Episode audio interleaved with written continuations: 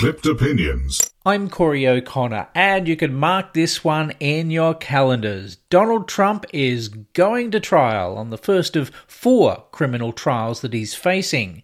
As reported by the MeidasTouch Network, today, over significant objection from his attorneys, Judge Merchan set Trump's trial date in New York for March the 25th and said that the trial will not be moved barring any unforeseen incident, and we can bet that Trump and his lawyers are looking for such an unforeseen incident.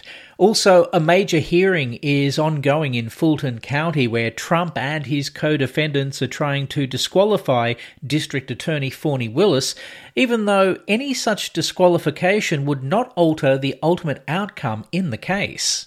Clipped Opinions at CJNet24 on X and Cory's YouTube channel.